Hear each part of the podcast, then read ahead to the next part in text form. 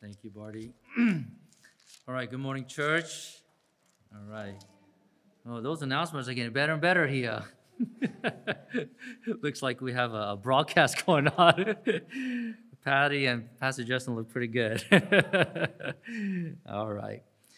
Well, um, yeah, so, you know, there's always a lot of things going on, but but locally too, you know, we have the central stuff, we have local things, and uh, so you know, just we just want to make sure that all of you, in some way, will be part of the church. Um, you know, uh, doing.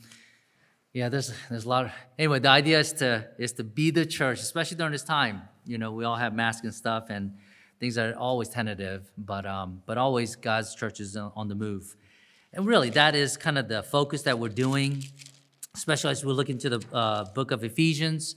The uh, series that we're doing is called uh, Letters from Roman Jail. The uh, Saint Paul, the Apostle Paul, you would say, he he was imprisoned, and and the whole point is that he wasn't sure if he was going to live or die. Um, you know, at that time he was in prison, uh, basically, um, you know, kind of in a way, they were threatened by him, thinking that he's going to overthrow Caesar, and you, you're not supposed to have any of that in the Roman Empire. And so he was in prison. And, um, and while he was there, he's writing a letter to the churches that he had planted.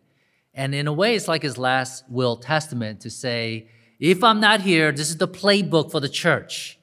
And so that's why we get Ephesians, Philippians, Colossians, and Philemon. And we're going to go through those books in order during this time. Because there's a critical message that he has for the church. We're here 20, you know, uh, 2,000 years later. We're still continuing. We have the Word of God. We have that book that's written to us. So there's something there that he, uh, God wants to tell us during this time. And so we've been going through this. Let me do a, a quick review of where we've been so far.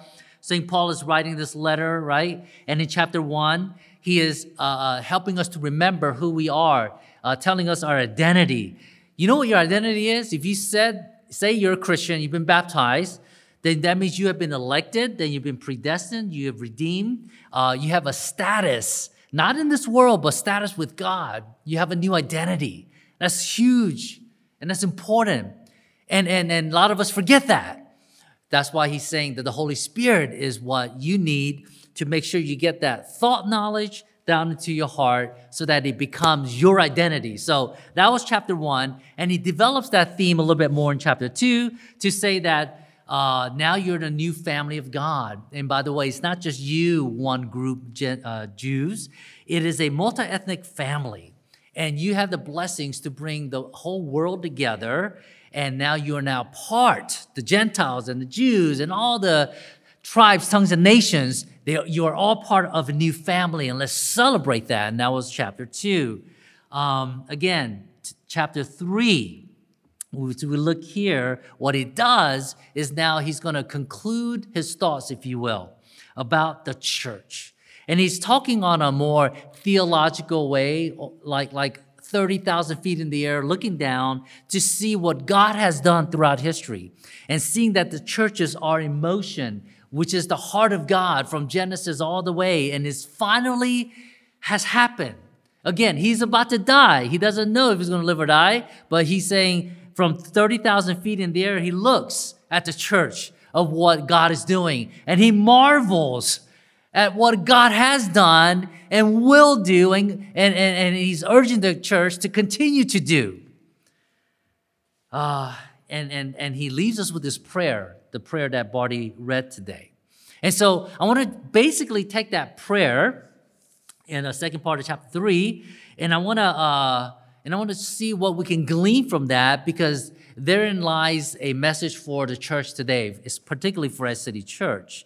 So uh, instead of reading that prayer again, let me just summarize what uh, those verses are. Uh, his prayer is for the church to thrive not just like barely exist or hang on, right?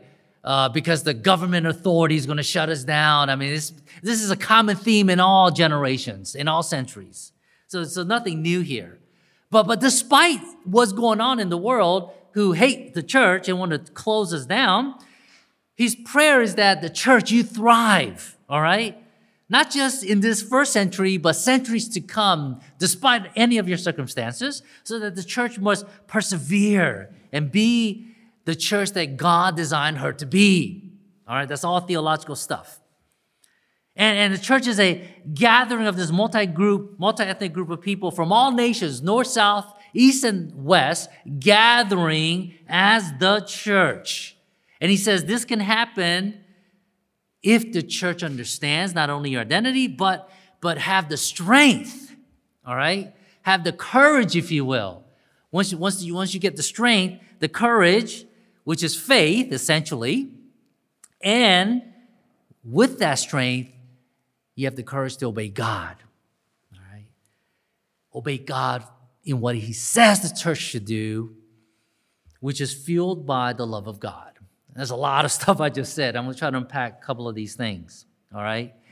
So that's really the essence of Paul's prayer to the church. Particularly if you look at Ephesians, that's, if you will, that's his last prayer to the church. Because again, he doesn't know if he's going to live or die, but that's his prayer for the church of Ephesus and is the prayer for the church even for us today. So, having said this, I was kind of like thinking about that prayer a lot. And, um, and, and I, I feel like this is the focus of St. Paul's prayer. And, and, and I do, uh, and there's two things that I want to highlight. So show us this next slide. What I see in his prayer is, is really, is, is kind of one thing, but, but in, in different angles. One is his prayer is that he, he prays that God, the Father, that he would, that he may grant you all right, may is like it's like like may you be blessed. May that's like a blessing, or that's like the prayer blessing for whoever you're praying for. And God is praying in a sense. St. Paul is praying basically, may God, may God grant you strength. All right, strength for what? So you could be strong and for what? To have more muscles? No, to have strength and and and with all this language, it in essence essentially says to be strong in your faith. So it's faith that's going to make you strong. You know, how do you become a strong Christian or whatever? Is, is having strong faith. So that's what he is praying for the church, you. And secondly, he says, he says, you who are the members of the church, that you may have strength. Okay, Paul, Paul, St. Paul just prayed that you have strength of faith, but he also says, I pray that you have strength. Now, this is a different kind of strength. Strength for what? Two parts to comprehend, to, to, to comprehend in your mind uh, the full dimensions of God. You know what the full dimensions of God? He describes it the breadth and the length and the height and the depth of Christ. Systematic theology, everything that the Bible says who God is, He says, may you comprehend this. This is how you're going to find strength. Knowledge, right? Up here. But secondly, also to know. Now, you know, know is comprehend, know, it just sounds like up here, but actually, you know, the, this, this know is down here. so you can get the knowledge from your head down into your heart. Know what? That all this information about God, all the Sunday school stuff about God, translates to the love of Christ. So, so what you know about God is not just theoretical, but is experiential. And that experience of God turns into the love of Christ, that you really get to know the love of Christ that surpasses all knowledge. Whew, there's a lot of stuff there, all right? It's a simple prayer, but the more I meditate on this, it's really packed, all right? So the question that I have with this prayer is that why is St. Paul praying this way for the church?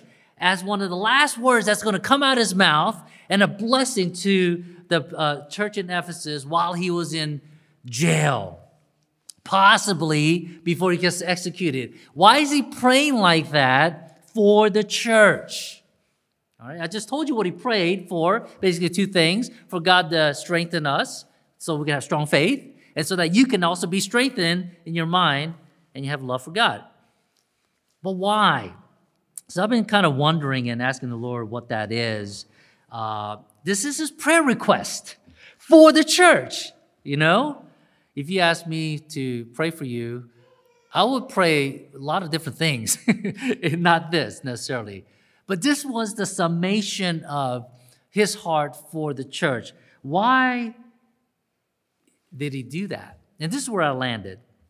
Kind of putting all this together, I see that the reason why St. Paul prayed this way for the church and for us is, to, is, is because uh, we need to be strengthened in areas that we're weak. All right? And, and you know, and we have character flaws. We're, there are areas we're weak. There are things we don't know. And if you really want to grow, strengthen those areas. That makes sense. And St. Paul is saying, let's strengthen where we're weak, church. And where weak, where we are weak is faith. So I'm going to talk about that. And then he's and he and, and then and then the second part of that prayer is that when we get strong in those weak areas, right? So therefore, when your faith gets strong, for instance, then what do you do? Then then then we'll have the strength or the courage. Strength will translate into courage to do what God tells us to do. So essentially, I think Paul is saying, hey, um, let's strengthen our faith. Why? So that we can be super duper Christians? No, that's not the reason. So that we can actually do stuff and obey God. It's really simple, right? Who doesn't want to have a lot of faith and who doesn't want to be faithful believer and, and do things for God? I mean, all of us. But it just shows you that um, that's what the church needs. So anyway, I want to land on those two things, and then I want to, and then I'll explain as I go. All right. So again, there are a lot of weaknesses that we all have as people, but as a church, we have a weakness, a lot of weaknesses as well. But St. Paul identifies that for us. All right.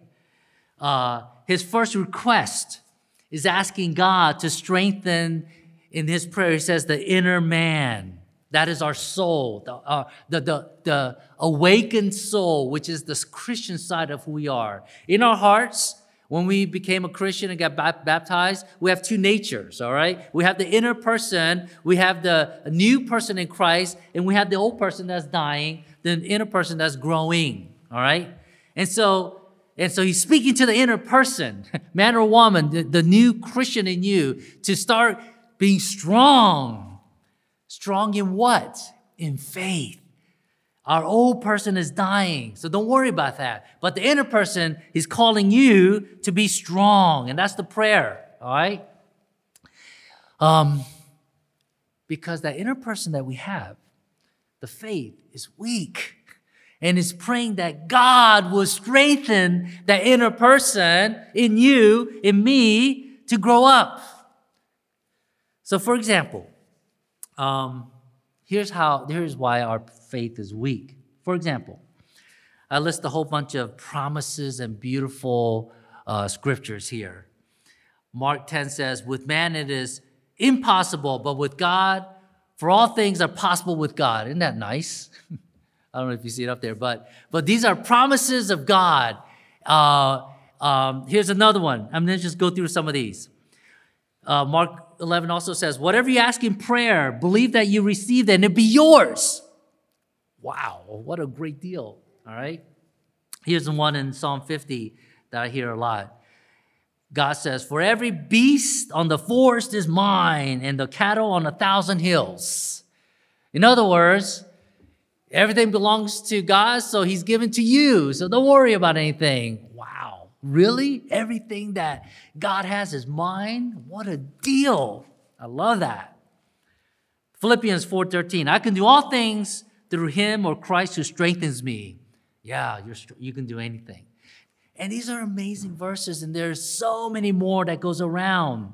And a lot of these verses, great verses are on repeat in just about every prayer meeting and whatever you need. I'm telling you, the, the internet is so, so amazing uh, you want to you want a uh, verse for this and that and other, just type it in. There's some amazing verses that's going to say, great, you know? And they're on repeat all the time. And some of us know this by heart, and that's the only verses we know. Again, even though they're great verses, and, and, and here's, the, here's my point. You don't need faith to listen to this kind of verse and, and believe it. It doesn't really take much. These are very easily digestible promises of God. All right? And that's good. And there's nothing wrong with that. But the problem is that you don't need strong faith to believe that kind of stuff. It's so good, it's so positive, all right? And you know, John Piper, some of you know I follow John Piper, and uh, he noted that these types of prayers are prayers that unbelievers frequently pray. Um, and the, you know, with, with these kind of themes of praying for health and marriage and home, job, food, forgiveness, reconciliation, because we all need that. I mean, even Bill prayed for us, and, and you know, these are things that we need to pray for, and those are legit things. And why am I echoing? I have no idea. But that's okay. It'll make it volume greater. And there's nothing wrong with that, but if we're only stuck on these things, and if our prayer meetings, if, if our spiritual vocabulary is relegated to those few verses that are always promissory, that doesn't strengthen our faith. Because John Piper says even unbelievers pray and take these verses. You don't need faith to receive those things. Does that make sense? So, so in the prayer that St. Paul is giving to us is quite different because notice what St. Paul is doing. He's not asking that believers, even in the last prayers, that, that, that, that is given to the church. Again, he, we don't know if he's going to live or die. But what is he blessing the church for? Is not for good health. Is not for healthy marriage and safe home. It's not so that you can get a job and make money and have peace and all that. Those are great things, by the way. But notice he's not praying any of that for us. Because you know what the goal for prayer is? You know what the goal for his prayer is? It's really verse 19 at the end, the clause, to be filled with the fullness of God. That's what the goal of our faith is to be. And he's praying that ultimately, the, the more we get strong, that we will find the, we will be fulfilled and content with what? The fullness of God. That is what St. Paul wants for the church. That's how he prays for you and me. And he wants, and we need to start praying like that for ourselves and for each other. That's what he's saying. In other words, the kind of prayer that St. Paul is teaching us is, is God saturated. It is it's about Christ fulfilled that and it exalts Christ. The fullness of God, the theology of God going into our souls. That is the goal for prayer. So if believers prayed, with this kind of faith that Jesus would fulfill their souls rather than prayers like unbelievers pray, which is really consuming, consuming kind of prayers that you just need God for, you know, to get stuff.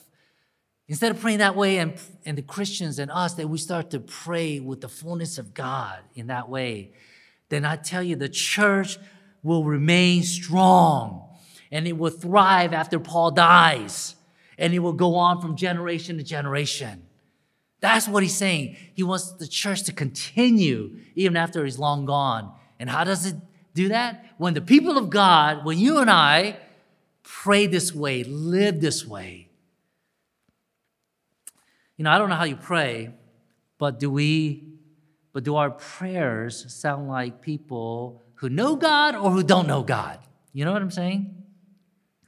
I mean, our prayers just full of, uh, you know, requests that praise for our aunts, neighbors' knees to be healed. you know what I mean? I'm not trying to be facetious here, but it's like those are important prayers. But if that is what's consuming us, just the consumeristic and practical needs that we have, is that if that is if if all of our focusing on God is only relegated to those kinds of things, then uh, then then um, we have to reconsider, you know?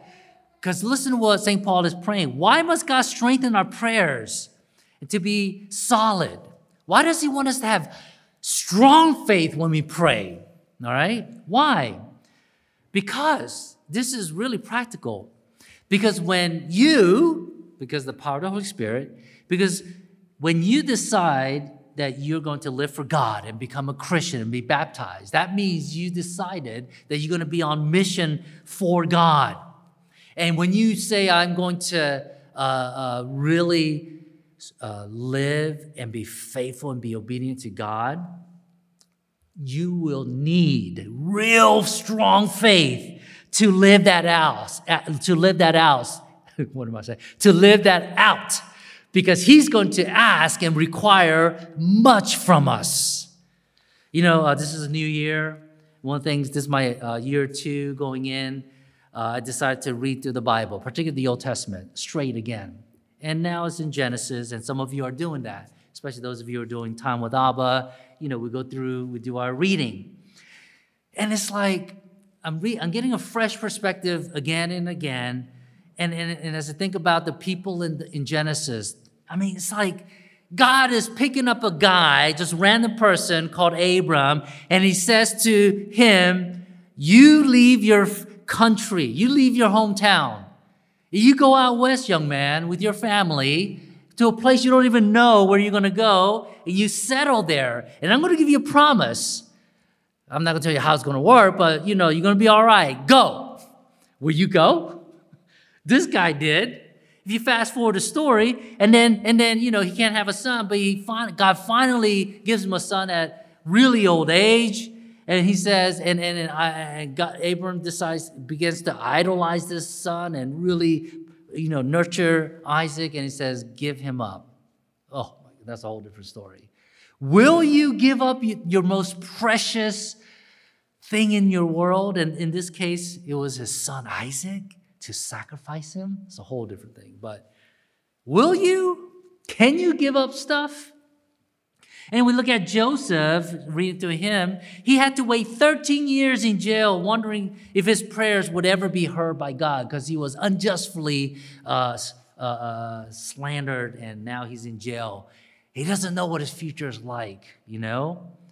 And I know the rest of the story. God says, I love my people Israel became a nation. But he says, I'm gonna, I'm gonna use you, Israel, as a nation. I'm gonna bring you back and you're gonna be awesome. But before that, you're gonna be utterly destroyed by the Babylonians and Assyrians before that. And it's gonna be 70 years until I bring you back. I mean, you what are you gonna do when God talks to you like that? Are you gonna say, Bring it on, Father? are you kidding me? You will need faith. Not just a, a thimble full of faith. You need a lot of faith to do what God really wants you to do. Habakkuk 3 17 to 18 really is a summary of what the kind of stuff that he's asking because this is the kind of faith we need. Though the fig tree should not blossom, nor the fruit be on the vines, the produce of the olive fail, and the yield in the fields yield no fruit, the flock be cut off from the fold, and there'll be no herd in the stalls. In other words, nothing's going right in your life, and you have nothing. Your stomach is empty, nothing that you do is productive. What do you do? And the essence of that is verse 18 Yet I will rejoice in the Lord. I will take joy in the God my God of my salvation. That's crazy faith. How do you do that? You know? And the answer, St. Paul is says, God has to give you that faith. And he's and he's going to strengthen it. And once he's given you that faith, your job is to work on it. All right? Comprehending it and stick it into your heart so that you'll stick with it instead of giving up. Oh my gosh. Because this is so practical. And I see more and more why St. Paul is praying this for us. Because if our faith is weak, church, we will no doubt buckle under this kind of pressure. While we go through the valley, waiting, chronic pain, disappointment, anger, confusion, droughts, season of drought that seems like forever and nothing is happening financially, career wise, relationship, et cetera, et cetera. What are you going to do? It happens all the time. So here's the news flash, Christians. Everybody goes through this, whether you're Christian or not. All right? And if you're a Christian, uh, uh, how are you going to get through it? That's the whole point. No one is exempt from this kind of suffering. All right? But the question is do we as a church have the strength to keep our faith, to keep believing and trusting God and trusting His promises, even though nothing is happening? That, that's really what St. Paul is getting at. Do we have that? Without that, without the faith that is strong, strong faith, is the answer is no. Usually no. And that's our weakness. That's the church's weakness. St. Paul saw that when he was starting churches. He saw it centuries away. He saw arch, well, he didn't see it, he's not God, but he knows that every church of Jesus Christ has, is prone to that, the weakness of faith. And that's why he's praying this way, not only for the church of Ephesus, but for us too. Okay? So, why is he praying like that? Because he knows that the church needs this kind of faith to thrive, to continue without him in the future. All right? Um, all right, let me do a little bit more. But notice, you know, I broke down the prayer. One is that God gives, God needs to give us this kind of faith, yes. But secondly, notice the second part of the prayer is that that that he prays that we get strengthened, all right? In our minds to comprehend the comprehend the knowledge, the breadth and depth and height and length of God, the knowledge of that, so we can get into our hearts. Why? Verse 19. That's the final goal, so that you may be filled with the fullness of God. All right? So the second part of that prayer is that you gotta get it, you gotta strengthen it by comprehending, getting in here, and to know that. Um, oh, let me let me mention this. Um, there's a theory of this thing called the infinite game. John James Carse, he's uh, he's the one who developed this back in the 80s. I believe he was a professor at NYU, and and and he's thinking about how corporations function and so forth. And uh, if you know Simon Sinek, he is a consultant to businesses, corporations, and he speaks to them and they listen. and, and, the reason why this infinite game theory has become popular because Simon Sinek started to apply that and uh, see, see what this is all about. And, and, um, and the more I hear about this theory of infinite game, um, I'm more amazed because I think St. Paul, the way he's praying, the, the way he's is uh, asking the church to continue is it fits here.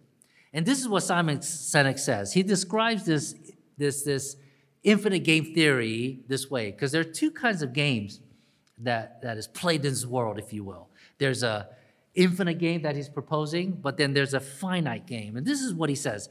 Very simply, he says finite games are things like, you know, we're gonna have Super Bowl, which is you know football and baseball and all the sports that we do and if you play chess and all that. Those are finite games, if you will. This is how things are done. In other words, there's fixed rules, there's fixed players, there's a goal, and you know when the game is over, it's done. And in that process, you either win or you lose. Very binary. It's, it's easy. We get that. Now, he says um, infinite games are very different, all right? Like businesses and politics and life and any endeavor that you get into. And I will put it here, church as well.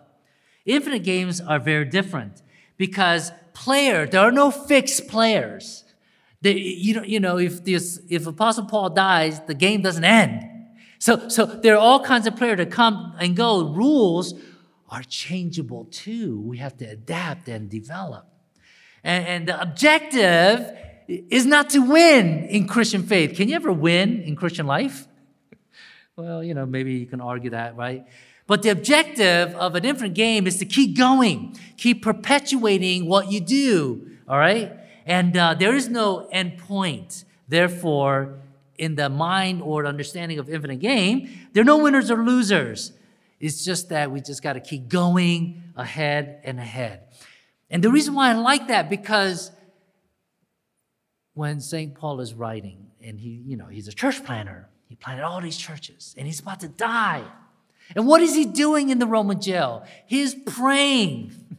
and I try, try to argue chapters 1, 2, and 3 is a summation of what he's trying to do. He's saying, I am praying that you know who you are so that you will still be a Christian after I die and keep going on and on and on because it's not about Paul. It's not about all these fathers, church fathers that come after him. It's about Jesus. That's a whole different story. But it's, it's about none of us. And it must continue centuries after century until Jesus comes back. All right?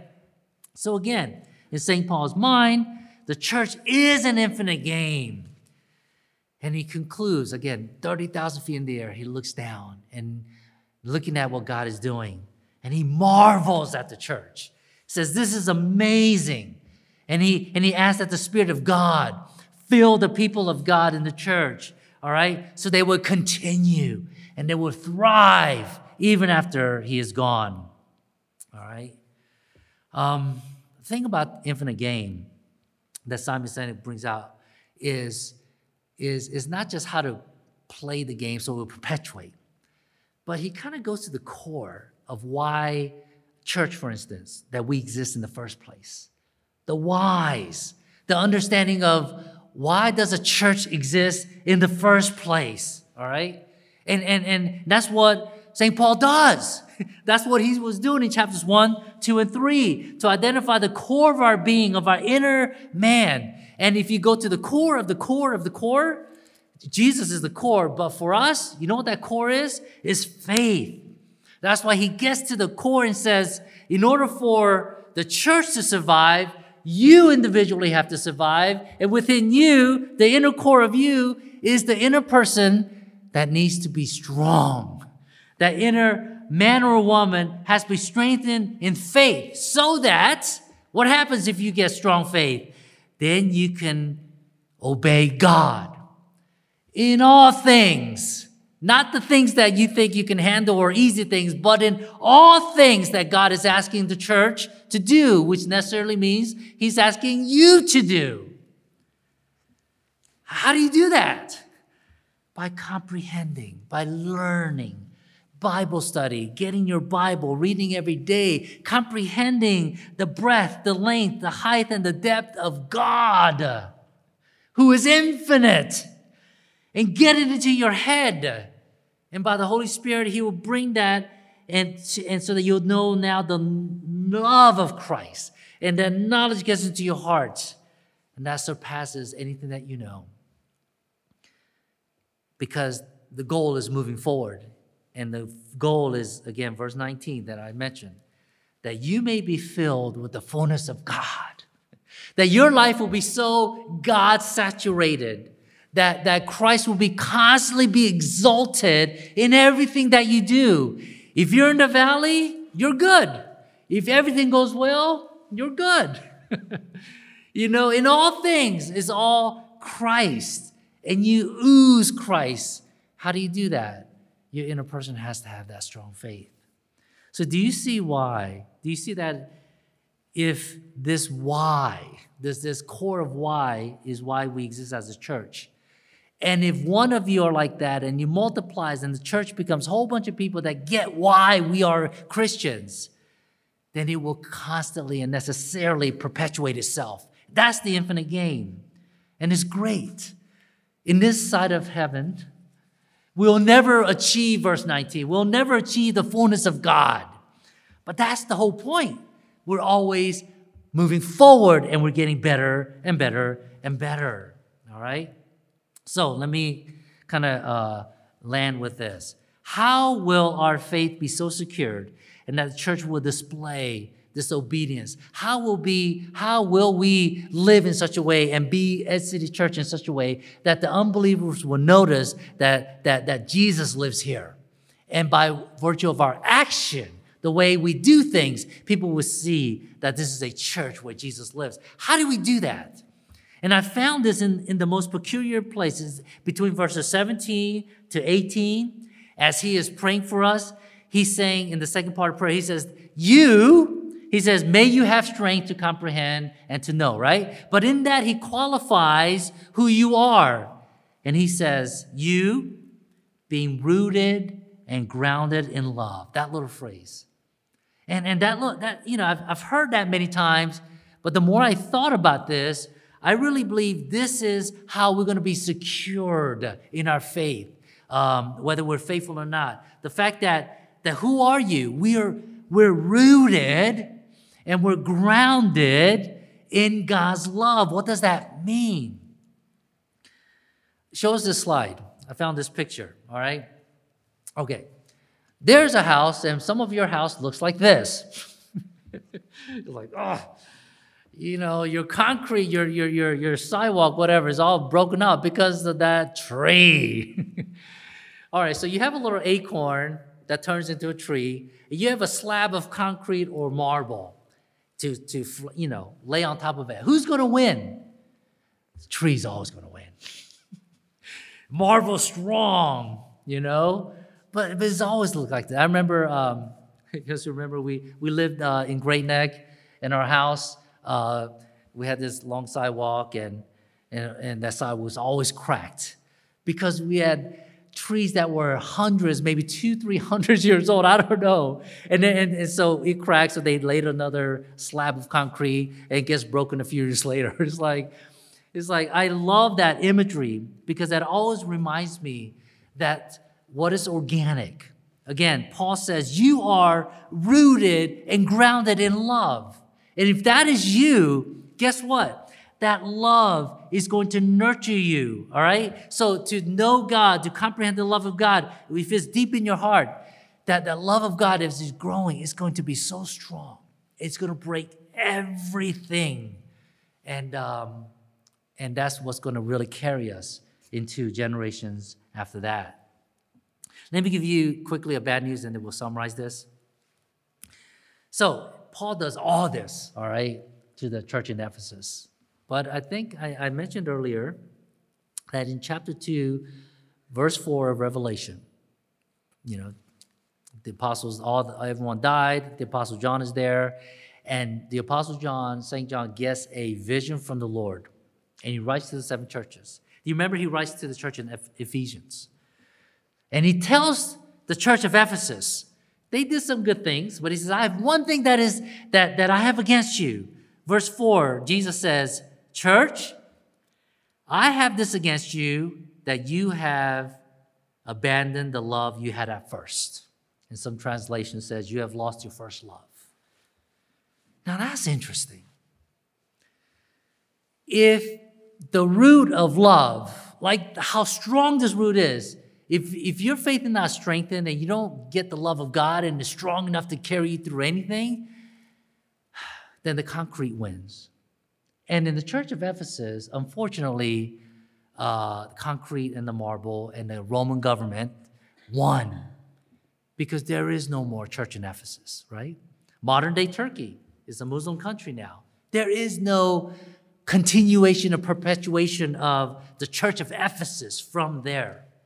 Because, why? Did they have faith? Yes, but it wasn't strengthened because ultimately what fuels that faith, the strong faith like that, is love. But Jesus says, You lost that love. You lost that loving feeling. You lost that love. And when you lose the understanding of the love of God in your life, you're not going to perpetuate anymore. It's a finite game, and churches close. Churches die. like that. right on time. that also means we're almost done, okay? so, anyway, church, that's why I call it entitled this message Strength and Love. There's a lot of ways Christ strengthens us, but it's really love that sustains us. Not this mushy love of God kind of thing, but really, love makes you strong. Love makes you do things that just confounds the mind of the wise in the world. Why? Love makes you love someone that hates you. Whoa. Love makes you sacrifice even when you don't have anything. You don't have money or time, but you give anyway. Wow, that's dumb in the eyes of the world.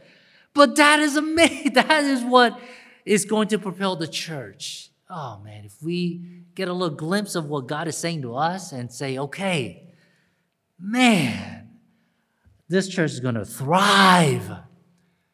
But at the same time, if we don't get the love of God, we're going to die just as easy. So we really have a choice. All right? So let's get back to the why. Let's get back to the why we exist as a church. Why God called this church to uh, uh, uh, uh put a seed in the ground. What is He going to do? I can tell you exactly what He's going to do, but you're not going to believe it. You got to believe it. You got to comprehend this. You got to let it get down to your heart. And you got to let the love of God strengthen you because God's going to ask you to do hard things so that the church of Jesus will perpetuate here in Long Island. The question is, will you do it? Uh, it's hard, probably not. But if you have the love of God, you will do it. And that's awesome. Anyway, let me pray. Uh, let me, I don't know what you heard. There's a lot of things I've said. Let's just kind of uh, go before the Lord. I'm going to ask the praise team to come up and help us help us meditate upon what we heard. Let me just pray for you, Father. I thank you that um, uh, our church is a church that you have planted and that you want to do great things with. And I pray, I thank you that you have spoken to your people. Again, through mouths of St. Paul 2,000 years ago, through the Holy Spirit, you're speaking to us. Lord, I know you're going to strengthen our faith. That's what you do. Holy Spirit, you do that all the time. And I pray that we would, would get it, that we would learn how to strengthen the faith you've given us so that we can obey you. We can obey. When you say jump, we'll say, Lord, how high? When you say go, we'll ask, where should I go? We'll be the first in line, God. Give us that kind of faith. Nurture that to us, Lord. We can't do this on our own. We're weak, and you know that. But I know you will strengthen us. Your promises said so. Help us to do that now, even now, and affirm that in our hearts. And bless us. In Jesus' name we pray.